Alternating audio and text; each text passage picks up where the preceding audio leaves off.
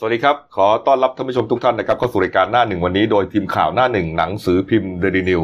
พบกับเราทุกวันจันทร์ถึงศุกร์สิบนาฬิกาสามสิบนาทีเป็นต้นไปนะครับ ทาง YouTube d a i l y New Live ขีดจีเอสและ Facebook Page d a i l y New ครับ วันนี้ครับวันพฤหัสบดีที่ 27 สิงหาคมครับผม2563 ครับพบกับผมอัจฉริยะโทนุสิทธิ์ผู้ดำเนินรายการ และคุณโน้ตผานิชนินนครผู้ช่วยนักข่าวหน้าหนึ่งครับครับ นะครับวันนี้นะฮะอ่าเรื่องการเมืองนะฮะเป็นประเด็นสำคัญนะครับมีหลายอ่าเหตุการณ์ด้วยกันนะครับที่เกิดขึ้นแล้วก็เราจับมาเป็นประเด็นที่จะมาเล่าให้ฟังนะฮะอืมเรื่องเรือเอ่อเรือดำน้ำนะฮะเมื่อวานนี้ก็อ่าได้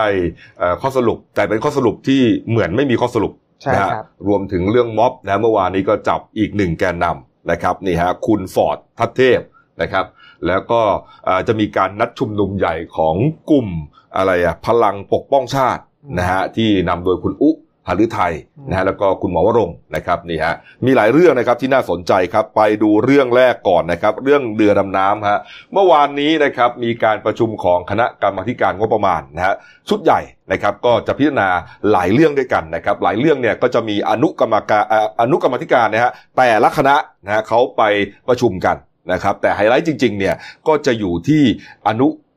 กรรมการนะฮะคุรุพันธ์ไอซีทีเนี่ยฮะที่ดูเรื่องของการจัดซื้อเรือดำน้ำสองหมื่นสองพันห้าร้อยล้านครับนะครับนี่ฮะตั้งแต่ช่วงเช้านะครับ แต่ว่าเอ่อท่านนายกรัฐมนตรีครับพลเอกประยุทธ์จันทร์โอชานะครับ ก็ได้กล่าวถึงกรณีนี้นะฮะก็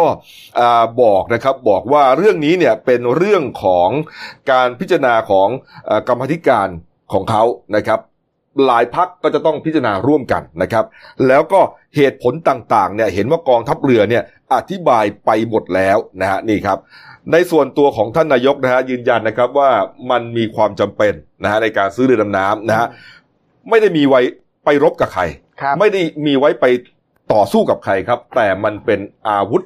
ทางยุทธศาสตร์ อธิปไตยนะครับ และข้อสำคัญเป็นงบประมาณของกองทัพเรือนะครับ แล้วก็นายกพูดด้วยนะครับ บอกว่าเอ่อ จะพิจารณากันอย่างไรก็สุดแล้วแต่ แต่ผลออกมาอย่างไรทุกคนต้องรับผิดชอบด้วยกันทั้งหมด ถ้าเกิดอะไรขึ้นในวันหน้า คงไม่ใช่เพราะผมคนเดียวที่จะรับผิดชอบได้ นี่ฮะ หมายความว่าถ้าอ่าการพิจารณามติการซื้อเรือดำน้ำไม่ผ่านเนี่ยนะฮะครับทุกคนต้องรับผิดชอบร่วมกันอืมถ้ามีศึกสงครามแล้วเอ่อไทยเราเนี่ยไม่สามารถสู้กับเขาได้ประมาณเนี้ย นะแปลความได้ประมาณนี้นะฮะนี่ฮะในส่วนของการประชุมของกรรมธิการก็ตั้งแต่เช้านะครับ ก็มีคุณเดี๋ยวนะผมดูนิดนึงนะครับ มีคุณสันติพร้อมพัฒน์นะครับมนตรีช่วยคลังนะครับ ในฐานะประธานคณะกรรมธิการนะครับเป็นประธานในที่ประชุมนะครับ ก็จะมีวาระให้คณะอนุกรรมธิการแต่ละชุดนะครับเข้ามารายงานผลการทำงานนะฮะก็อย่างที่บอกครับไฮไลท์จะอยู่ที่อนุกรรมธิการครุพันธ์ ICT รัฐวิสาหกิจและ ทุนหมุนเวียนนะครับ ที่มีคุณสุพลฟองงามนะครับ สสบัญชีรายชื่อพลังประชารัฐเป็นประธานอืมนะฮะคณะนี้ก็เอ่อคณะนี้นะครับก็อย่างที่เราทราบนะครับ ก็อ่าไปดูของเรื่องของการจัดซื้อเรือดำน้ำจากจีนสองลำเนยนะครับ 22,500 ล้านบาทนะครับ แต่ว่าอาพอมาเช็คเสียง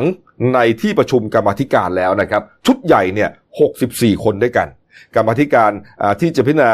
อ่างบประมาณเนี่ยนะฮะครับ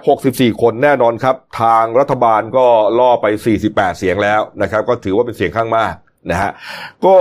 อ่าก่อนการประชุมนะครับ คุณสันติเนี่ยก็พยายามที่จะอธิบายนะครับว่าอ่าแม้ว่าอ่าปัญหาปากท้องจะสำคัญนะครับ แต่ว่าเรื่องการป้องกันประเทศอ่าเรื่องการป้องกันภัยต่างๆเนี่ยก็สำคัญไม่แพ้กัน นะครับโดยเฉพาะอย่างยิ่งน่านน้ำของไทยนะเพราะว่ามันมีทั้งฝั่งอ่าวไทยและอันดามันนะครับ แล้วก็ณปัจจุบันนี้ประเทศเพื่อนบ้านมีความแข็งแกร่งขึ้นมามากนะดังนั้นการพิจารณาเรื่องเรือดำน้ำก็จะต้องอยึดโยงกับทุกภาคส่วนนี่ฮะก็คุณสันติก็พยายามที่จะอธิบายนะครับว่าความจำเป็นของการจัดซื้อเรือดำน้ำเนี่ย มันจำเป็นอย่างไรอืมนะครับนี่ฮะอ่าคุณยุทธพงศ์จรัสเสถียรนะครับสสมหาสารคามพรรคเพื่อไทยฮะในฐานะรองประธานอนุกรรมาธิการครุพันธ์นะครับครับคนนี้อยู่ฝักฝ่ายค้านแน่นอนครับไม่เห็นด้วยนะฮะอ่าคุณคุณยุทธพงศ์นะครับบอกว่าคาดว่าอ่าชุดที่จะเอาเรื่องเรือดำน้ำเข้าในระเบียบวาระเนี่ยจะเข้าเวลาสักบ่ายสามโมงครึ่งอ่าตอนเย็นคือเขาต้องเรียงลำดับไป จริง ๆ เนี่ย จะต้องเข้าตั้งแต่เช้านะแต่ว่าเหมือนมีอนุชุดอื่น มีเรื่องทุนหมุนเวียนเรื่องอะไรอะมากมายหลายเรื่องอเรื่องประกันสังคมก็เข้ามาเรื่องอะไรเข้ามา เพื่อที่จะให้กรรมธิการงบประมาณชุดใหญ่เนี่ยพิจารณาแต่เหมือนกับว่าชุดของเรือดำน้ำเนี่ยจะถูกบังออกไปนะแล้วคุณยุทธพงศ์ก็ยืนยันว่าบ่ายสามโมงครึ่งน่าจะเข้าได้ แต่ปรากฏว่าเหมือนกับมีการเดินเกม ยื้อ นะฮะการพิจารณาเรื่องเรือดำน้ำนะครับนี่ฮะเพราะว่าช่วงบ่ายนะครับก็จะมีการพิจารณางบอนุฝึกอบรมสัมมนาประชาสัมพันธ์นะครับในส่วนของงบกองทุนประกันสังคมหมื่นห้าพันล้าน อันนี้สำคัญมากครับใช้เวลานานมากนะฮะใช้เวลานานมากจน แล้วก็ไม่สามารถหาข้อยุติได้ด้วยนะครับ เพราะว่ากรรมธิการหลายคนเนี่ยมีความกังวลใจว่าหากผ่านงบเรื่องของการ ฝึกอบรมสัมมนาของประกันสังคมเนี่ยอาจจะขัดต่อรัฐธรรมนูญมาตรา 144 ปรากฏว่าคุณสัมพันธ์เลิศนุวัตรครับ ที่ปรึกษากรรมธิการ จึงเสนอให้อนุกรรมการชุดนี้ กลับไปทบทวนรายงาน แล้วค่อยกลับมารายงานให้ที่ประชุมใหญ่ทราบอีกทีหนึ่งนึกว่าจะจบแค่นั้นครับ แต่ปรากฏว่าคุณสัมพันธ์นะได้เสนอให้ปิดประชุมทันทีครับ ตอนประมาณสักช่วงบ่ายสี่โมงฮะโอ้โหทำให้คุณยุทธพงศ์ก็รู้สึกว่าไม่พอใจ แล้วก็สวนกลับทันทีนะครับว่าการจะเลื่อนการพิจารณาออกไปเนี่ยต้องมีเหตุผลปกติการประชุมกรรมธิการเรื่องงบเนี่ยเขาปิดกันสี่ทุ่มอยู่แล้วเพราะเรื่องมันเยอะนะฮะเรื่องมันเยอะมากนะครับ ปิดดึกกันทุกวันอยู่แล้วฮะสี่ทุ่มอยู่ดีๆ คุณจะมาปิดตอนบ่ายสี่โมงได้ยังไงนะฮะนี่ฮะแล้วก็พิจารณาไปเนี่ยไม่ถึงครึ่งของเรื่องที่เรียงคิวต่อกันมานะครับนี่ฮะก็ทำให้บรรยากาศเนี่ยเริ่มตึงเครียด นะครับไม่มีเหตุผลนะฮะคุณยุทธพงศ์ยืนยันว่าไม่มีเหตุผลที่จะต้องเลี่ยนนะครับ แล้วก็อย่ามาใช้ระบบเสียงข้างล่างมากไปนะฮะก็จึงเสนอให้ประชุมต่อครับ ปรากฏว่าบรรยากาศก็เริ่มตึงเครียดครับ คุณวราเทพรัตนากรฮะทำหน้าที่ประธานการประชุมก็เลยไก่เกี่ยนะครับ บอกว่าเอาละถ้าจะเลื่อนก็ควรจะเลื่อนเฉพาะรายงานของอนุกรรมธิการที่มีปัญหาอย่างเดียว ครับอ่าก็คืออนุกรรมธิการเรื่องของประกันสังคม ไม่ใช่ว่าเลื่อนไปทั้งหมดอย่างนี้ ก็สุดท้ายก็ขออายุอ่าเขาเรียกว่าพักการประชุม 10 นาทีนะครับนี่ฮะช่วงพักนี่โอ้โห แต่ละฝ่ายก็ออกมาสัมภาษณ์ใหญ่เลยนะยืนยันนะว่ามันจะต้องประชุมต่อนะครับหลังจากกลับมาประชุมใหม่นะครับ คุณสัมพันธ์ก็บอกนะครับบอกว่าหากที่ประชุมนี้ยังยืนยันที่จะประชุมต่อ จะไม่ขออยู่ร่วมประชุมด้วย แต่จะถอนยติที่เสนอปิดประชุมออกไป ก็ประชุมต่อไปไม่เป็นไรนะแล้วถอนยติให้ด้วยนะครับที่ตัวเองเสนอไว้ก่อนที่จะพักการประชุมเนี่ยนะฮะแต่ว่าก็ตัวเองก็จะขอออกไปนี่ครับนี่ฮะแล้วก็สุดท้ายนะครับก็มีเรื่องอื่นๆเข้ามานะครับเป็นเรื่องของการอุทธรณ์ของมูลที่ปิดทองหลังพระเรื่องของอะไรต่างๆเข้ามา สุดท้ายก็ไม่ได้ประชุมเรื่องของอเรือดำน้ำสักทีฮะนี่นี่ครับ ก็เลยมีที่มาของอ ที่บอกว่ามีการยื้อนี่ฮะเพื่อไทยยื้อนะครับนี่ฮะคุณนี่ฮะคุณยุทธพงศ์นะก็เลยยืนยันบอกว่าถ้าอย่างนี้เนี่ยก็ดูเหมือนกับว่าเป็นการยื้อเวลาแล้วล่ะนะแล้วก็คาดว่ามีใบสั่งจากพักเพื่อไทยแน่นอนนะครับนี่ฮะมีใบสั่งนะครับจากพักพลังพลังประชารัฐแน่นอนครับ นี่ครับ นี่ฮะนี่อะ ไปดูอีกเรื่องหนึ่งนะครับท่านนายกหลังจากนั้นเนี่ยก็ให้สัมภาษณ์นะครับให้สัมภาษณ์อีกครั้งหนึ่งนะครับที่ทำเนียบรัฐบาลฮะขณะระหว่างที่เป็นประธานในพิธีมอบรางวัลผู้ประกอบ ธุรกิจส่งออกดีเด่นปี 63 นะครับนี่ฮะท่านนายกพูดเนี่ยเป็นประเด็นนะเหมือนกับพูดไปเหนื่อยไปนะแล้วก็เครียดเครียดมากนะครับนี่ท่านนายกบอกนะครับบอกว่าทุกวันนี้เนี่ย ไม่อยากอยากหลายหลายคนเนี่ยมองว่าตนเองเนี่ยมาแบบเผด็จการนะซึ่งไม่ได้อยากไปย้อนหรือฟื้นความหลังอะไรนะฮะแต่ก็อยากให้ทุกคนเนี่ยเห็นบ้างนะครับว่าทุกวันนี้ตนเข้ามา อย่าลืมว่าเข้ามาเพราะอะไรนะครับ และวันนี้ที่สิ่งสิ่งที่ทำลงไปเนี่ยมีความก้าวหน้าบ้างหรือไม่เออหลาย ๆ อย่างดีขึ้นมาโดยตลอดนี่มีการเปลี่ยนแปลงไปสู่ยุค 4.0 นโยบายต่างๆ ยุทธศาสตร์ต่างๆเนี่ยเดินหน้าตามกรอบชัดเจนมากนี่ฮะยืนยันว่าตอนนี้เนี่ยพยายามแก้ปัญหาทุกวิถีทางนะครับนะครับ แล้วก็ตนเองไม่มีการเมืองนะครับ แต่ต้องมาทำงานร่วมกับนักการเมืองนี่แล้วก็ยืนยันว่าประเทศของเรานะมีระบอบประชาธิปไตยที่เป็นรูปแบบของเรา ไปทำเหมือนคนอื่นก็คงไม่ได้อืมนี่ฮะคุณโดนฮะไฮไลท์สำคัญอยู่ตรงนี้ครับ บอกว่าถ้าจะเอาชนะ ทะคานกันทางการเมือง ตนเองคิดว่าประเทศชาติมันล่มสลาย ทุกคนจะต้องอยู่บนแผ่นดินที่ร้อนระอุ ลุกเป็นไฟ ซึ่งก็สุดกำลังสติปัญญาของผมแล้วถ้าจะเป็นเช่นนั้นอีกฮะอืมโอ้โห นายกบอกว่าถ้าเอาชนะทะคานกันทางด้านการเมืองจากนี้ไปประเทศจะลุกเป็นไฟนะครับนี่ฮะก็เป็นคำพูดของท่านนายกรัฐมนตรีฮะนักข่าวก็เลยถาม ดูเหมือนจะไม่ค่อยสบายนะคะ ท่านอะไรประมาณนี้นะนายกก็บอกว่าเหนื่อย เพราะว่าทำงานมาหลายวันไม่ได้พักเลยอืมนี่ครับนี่ครับเอ่อเมื่อวานนี้โซเชียลมีเดียนะครับได้แชร์รูปรูปหนึ่งนะครับครับก็หึมเลยนะฮะก็หึมเลยเป็นรูปที่เอ่อย้อนไปเมื่อวันจันทร์วันอังคารนะโน้ตฮะที่ทานนายกไปประชุมครมสัญจรนะครับ ที่จังหวัดระยองนะครับ ก็เอ่อมีการถ่ายรูปร่วมกับเยาวชนที่จังหวัดระยองนะครับนี่ฮะเป็น เป็นภายหลังของการแลกเปลี่ยนความคิดเห็นนะระหว่างการประชุมการพัฒนาเศรษฐกิจและสังคมกลุ่มจังหวัดภาคตะวันออกหนึ่งนะครับก็มีครับฉะเชิงเซาชลบุรีและระยองนะครับก่อนการประชุมครมอย่างเป็นทางการฮะเขาประชุมกันที่โรงแรม Star Convention ที่อำเภอเมืองระยองครับก็มีเด็กๆเนี่ยไปขอถ่ายรูปกันเป็นเรื่องปกตินะครับเพราะว่าเอ่อเด็กๆเจอท่านนายกอ่านายกก็จะรักเด็กไงอ่าลุงตู่นะครับแต่ปรากฏว่ามีเด็กคนหนึ่งฮะ เออนี่ฮะคนจับภาพเห็นได้นะครับอ่าดูรูปแรกก็เหมือนไม่ชัดนะฮะรูปกลางก็เข้ามานิดนึงฮะแต่รูปอ่ารูปล่างสุดฮะเป็นรูปที่สามฮะชัดเจนครับ เด็กคนนี้ชูสามนิ้วเลย ใช่ครับ ชูสามนิ้วข้างนายกเลยคุณโนตอะใช่ อืมนี่ฮะแล้วดูเหมือนนายกเนี่ย จะไม่รู้ตัวนะอืมเออเพราะว่าเขาก็ยิ้มแฉ่งตามสไตล์เนี่ยนะนี่ฮะก็เลยเป็นที่มาของการเอ่ออยากจะให้เป็นที่มาของการบอกว่าท่านนายกเนี่ย เจอดีซะแล้วครับนะเจอเจออะไรอะเยาวชนปลดแอกแฝงตัวเข้าไปหรือเปล่านะฮะนี่คือตอนนี้เนี่ยเอ่อประชาชนที่เขาอาจจะเห็นด้วยกับกลุ่มผู้ชุมนุมเนี่ยฮะก็มีเยอะขึ้นครับผมนะการแสดงออกก็อย่างที่เห็นนะฮะชูสามนิ้วอืมนะครับนี่ฮะก็ว่ากันไปนะครับนี่ฮะในส่วนของเอ่อ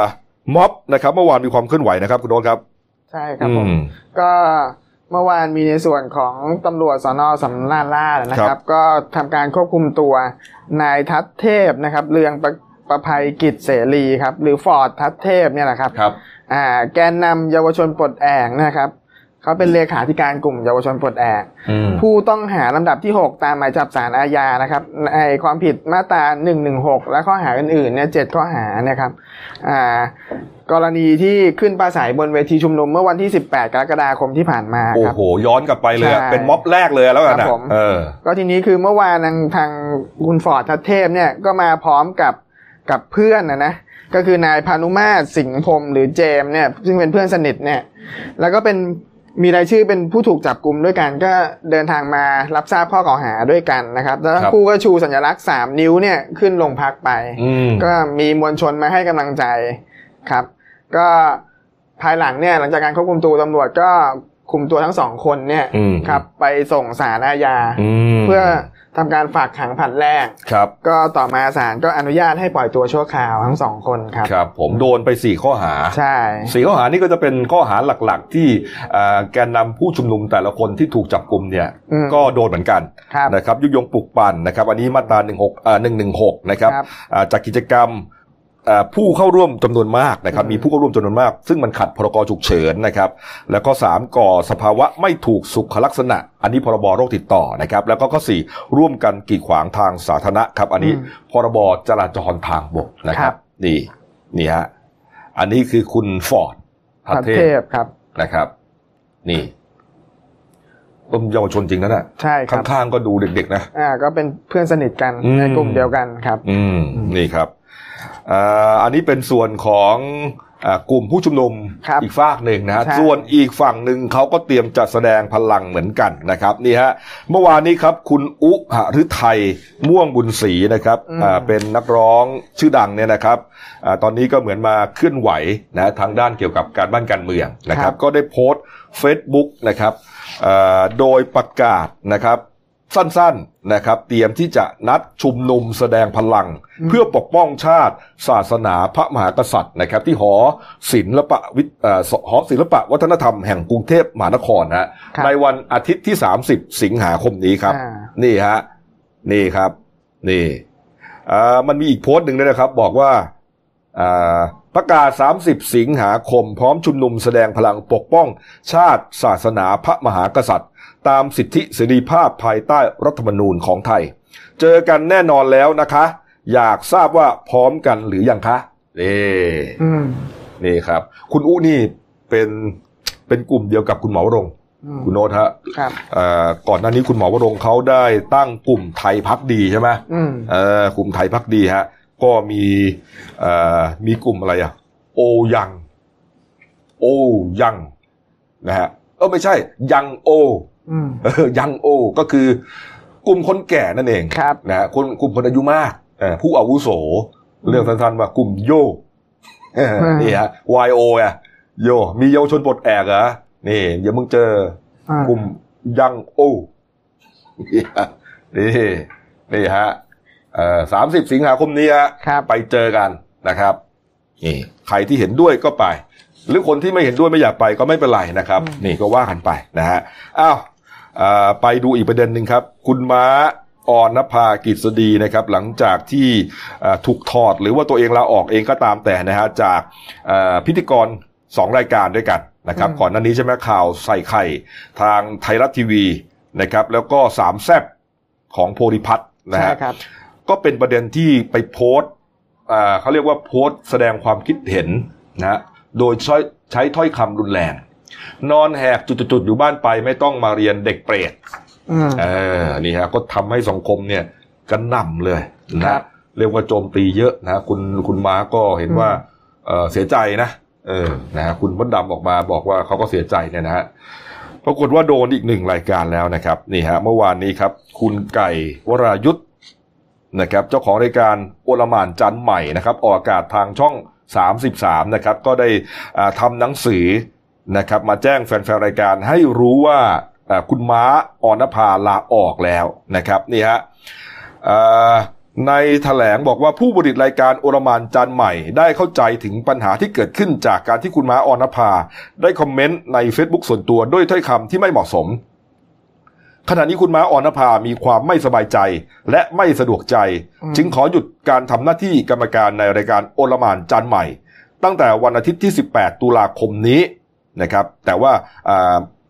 มันมีการบันทึกเทปไว้ก่อนแล้วไงนะครับนี่ฮะเพราะฉะนั้นก็ทุกวันอาทิตย์จากนี้ไปยังมีอยู่นะครับครับแต่ว่าจะหมดลงเนี่ยก็คือวันอาทิตย์ที่ 18 ตุลาคมเนี่ยเป็นเทปสุดท้ายอืมนะครับ ผู้ผลิตรายการโอลหมานจันทร์ใหม่ขอเคารพสิทธิ์ในการตัดสินใจของคุณม้าอ่อนนภาครับ ไปอีกหนึ่งฮะนี่อืมที่เขาบอกว่าอะไรอะล่าแม่มดแหละโน้ตครับเออแล้วมันมีประเด็นเมื่อวานนี้ผมก็เล่าไปแล้ว ที่คุณเหมียว ใช่ คุณเหมียวประวันรัตน์นะครับอ่าคุณท็อปดารณีนุชอืมนี่ ตรงนี้ก็เหมือนกับกลุ่มนี้เขาพยายามจะจะอะไรอะล่าอืมใช่ไหมพยายามจะบอยคอรดนะฮะแหมฟังแล้วก็ อืม ต้องค่อยๆคิดกันนะครับ นี่ ยังไงเราก็เป็นคนไทยด้วยกันนะอ่าอ้าว มีรายงานด่วนเข้ามานะครับ เมื่อช่วงสายๆนะครับนี่ฮะพลโทคงชีพตันตะวนิชนะครับนี่ฮะท่านเป็นโฆษกกระทรวงกลาโหมนะครับ ก็ได้บอกว่าพลเอกประยุทธ์จันโอชานายกรัฐมนตรีและรัฐมนตรีกลาโหมฮะได้รับทราบเหตุการณ์การเสียชีวิตนะครับของคุณพลพรมงามนะครับอายุ 39 ปีนะฮะที่เสียชีวิตระหว่างการพักกักตัวควบคุมโรค ณพื้นที่กักกันโรค แห่งรัฐนะฮะหรือว่า state quarantine นะครับที่โรงแรมจอมเทียนปรามบีดพัทยา จังหวัดชนบุรีครับพลเอกประยุทธ์นะครับก็ได้แสดงความเสียใจกับครอบครัวของคุณพลครับนะครับแล้วก็กำชับ ขอให้ส่วนราชการในพื้นที่ดำเนินการตามขั้นตอนของกฎหมายนะครับ และมาตรการควบคุมโรคที่กำหนดครับ พร้อมทั้งให้รีบประสานติดต่อญาติรับอืมทราบอำนวยความสะดวก การเคลื่อนย้ายร่างนะครับกับภูมิลำเนา เพื่อประกอบพิธีทางศาสนาตามความประสงค์ของญาติ ให้เป็นไปด้วยความเรียบร้อยครับ นี่ครับ ในส่วนของข้อมูลผู้เสียชีวิตนะครับ คุณพลเนี่ยอ่ามีภูมิลำเนานะครับอยู่ที่ตำบลบ้านยางอำเภอพุทธไทยสงฆ์จังหวัดบุรีรัมย์ครับ ไปประกอบอาชีพแรงงานที่ประเทศอิสราเอลนะครับ แล้วก็พอเกิดเรื่องโควิด -19 ก็เดินทางกลับมา แล้วก็มาครับกักตัวนะครับ มาถึงไทย เมื่อวันก่อนเองนะฮะ25 สิงหาคมเองนะครับสองวันก่อนนี่เองนะครับ แล้วก็ไปแยกกันเข้าห้องพักกันเนี่ยนะฮะแล้วก็ชุดนั้นเนี่ยมากันทั้งหมด 168 คนอืมนะครับ คุณอ่าคุณพลพักที่ห้องหมายเลข 1274 นะครับปรากฏว่าเมื่อวานนี้ครับ คุณพลได้กระโดดลงมาจากอาคารที่พักอาศัยดังกล่าว เสียชีวิตทันทีในที่เกิดเหตุฮะเบื้องต้นเนี่ยยังไม่รู้สาเหตุว่าเกิดจากอะไรคุณโนตครับเพราะว่า มันเป็นไปได้หลายหลายหลายสาเหตุไงใช่คือถูกต้องตรวจแล้วพบว่าติดเชื้อ แล้วก็เลยเครียด หรือว่าเอ่อเครียดที่ต้องถูกกักตัวอืมก็เลยเครียดอีกครับ อันนี้อันนี้ก็น่าสงสัยนะอืมคือจริง ๆ ถ้าตรวจตรวจแล้วเจอว่าว่าติดเชื้อเนี่ยเขาต้องแยกใช่ไหมอืมใช่ครับอืมต้องมีการกักตัวเข้าเข้าสู่กระบวนการรักษา คือก็จะแยกจากกลุ่คมรับที่ที่ไม่ติดเชื้อถูกไหมใช่อ่าจะไปโรงโรงพยาบาลไหนโรงพยาบาลหนึ่งใช่ครัก็บแล้วแต่นะฮะแต่อันนี้เนี่ยเหมือนกับ ยังอยู่ที่โรงแรมอยู่นะอืมเอ๊ะแล้วจริงๆเพิ่งกักได้วันสองวันไม่น่าเครียดนะ แล้วก็มันมีอีกประเด็นหนึ่งที่น่าสนใจก็คือ อาจจะเครียดเรื่อง อ่าเขาเรียกอะไรนะเรื่องงานหรือเปล่า เพราะเขาไปอ่าไปทำงานที่อิสราเอล อ๋อแล้วก็เหมือนกับเอ่อกลับมาโดยที่เอ่ออมเงินทองยังไม่ใช่ไม่ครับ ประสบความสำเร็จอะไรประมาณนี้ใช่ไหม ครับ เพราะว่า คือต้องไปก็ต้องมีการค่าใช้ค่าใช้จ่ายต่างๆ อยู่แล้วอืครับผมนี่ฮะก็อยู่ระหว่างการสอบสวนนะว่าเกิดอะไรขึ้นนะครับ เพราะว่าตัวคุณพลก็เสียชีวิตไปแล้วใช่ครับนะครับ นี่อะในส่วนของยอดผู้ติดเชื้อนะครับ เมื่อวานนี้มีเพิ่มอีกหนึ่งรายนะครับคุณโอครับก็อ่าเมื่อวานนะครับก็พบผู้ติดเชื้อหนึ่งรายนะครับ เดินทางกลับมาจากประเทศอินเดียนะครับ ก็ทำให้ตอนเนี้ยประเทศไทยเนี่ยมีผู้อ่าติดเชื้อรวมทั้งสิ้นเนี่ย3,403ราย ผู้เสียชีวิตไม่มีก็คงอยู่ที่58ศพ ส่วนรักษาหายเมื่อวานนะครับมีเพิ่ม 8 ราย ก็ทำให้ตอนนี้รักษาหายแล้ว 3,237 ราย แล้วก็ยังคงรักษาอยู่ในโรงพยาบาลอีก 108 รายครับอืมนี่ฮะส่วน 8 อันดับนะครับ ที่เป็นอันดับ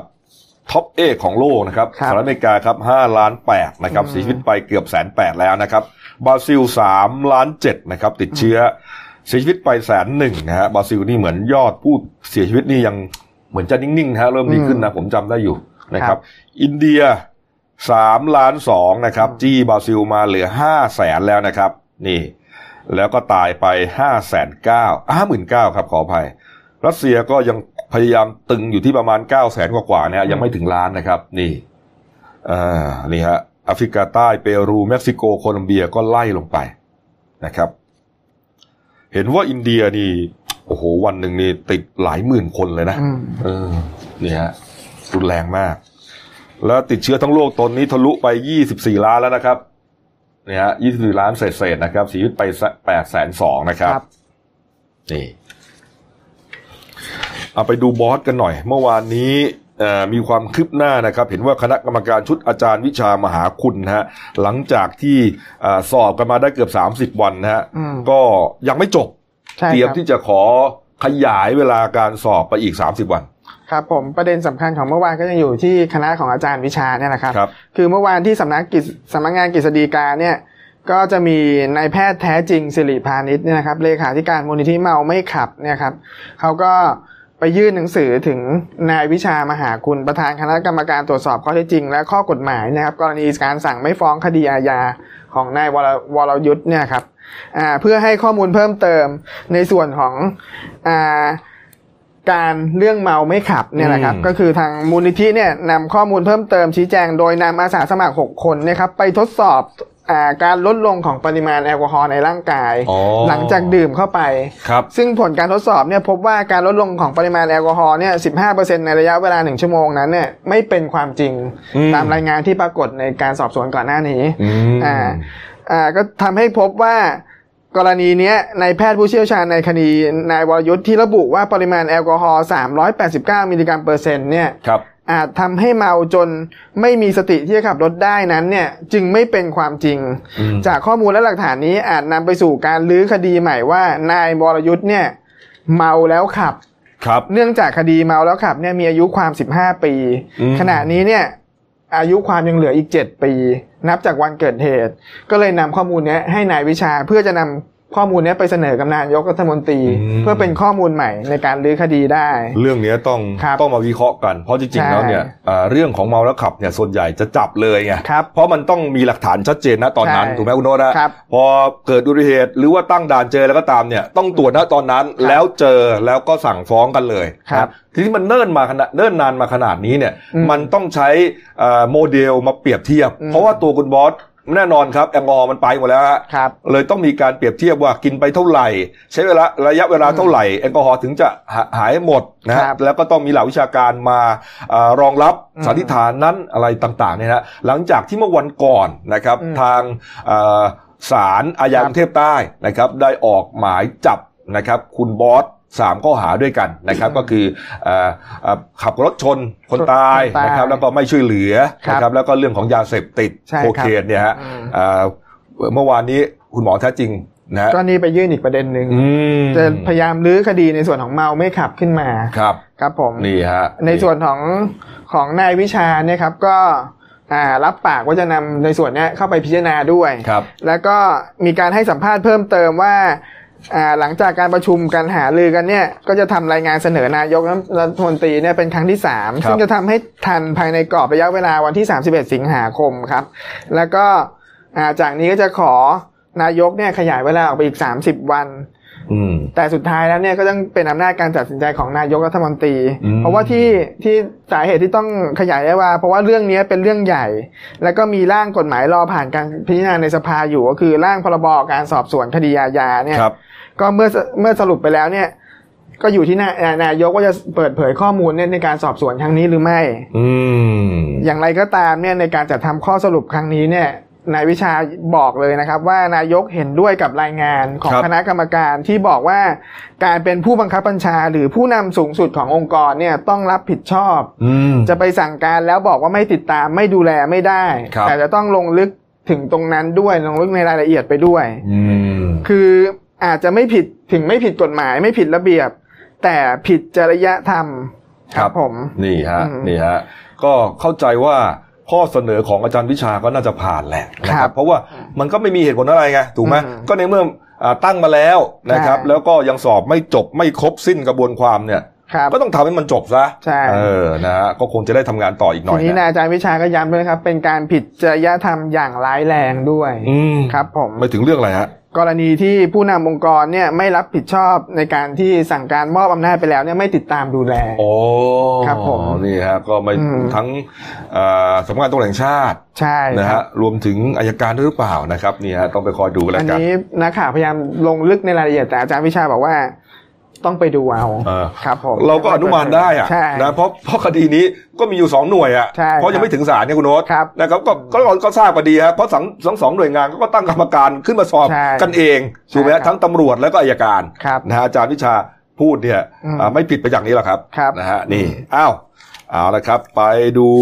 การ์ตูนขาประจำของคุณขวดนะครับ นี่นี่ครับแหมเอาสองเรื่องมาผนวกกันนะฮะเรื่องเรือดำน้ำครับ คุณลุงเอ่อเด็กคนหนึ่งนะครับ บอกว่า อ๋อคุณลุงคุณลุงนะครับ คุณลุงบอกว่าเรือดำน้ำของประเทศเพื่อนบ้านกำลังบุกมาทางนี้นี่ฮะ เด็กบอกว่ารู้สึกว่าจะไม่ใช่เรือดำน้ำนะครับอืมปรากฏว่าเป็นอะไรอะ Facebook อ่าครับเอ่อเป็นตัว F สีฟ้าเนี่ยนะฮะอืมเหมือนอะไรอะกล้องครับกล้องใต้น้ำอะไรใช่เนี่ยนะของ Facebook ก็เอาสองเรื่องมาผนวกกันนะครับ ทั้งเรื่องเรือดำน้ำนะฮะแล้วก็เรื่อง Facebook ที่มีปัญหาอยู่อืมนะครับ ที่ว่าเห็นว่าเอ่อกระทรวงเอ่อ DES นะครับได้ใช้คำสั่งศาลนะครับ ไประงับนะครับกลุ่ม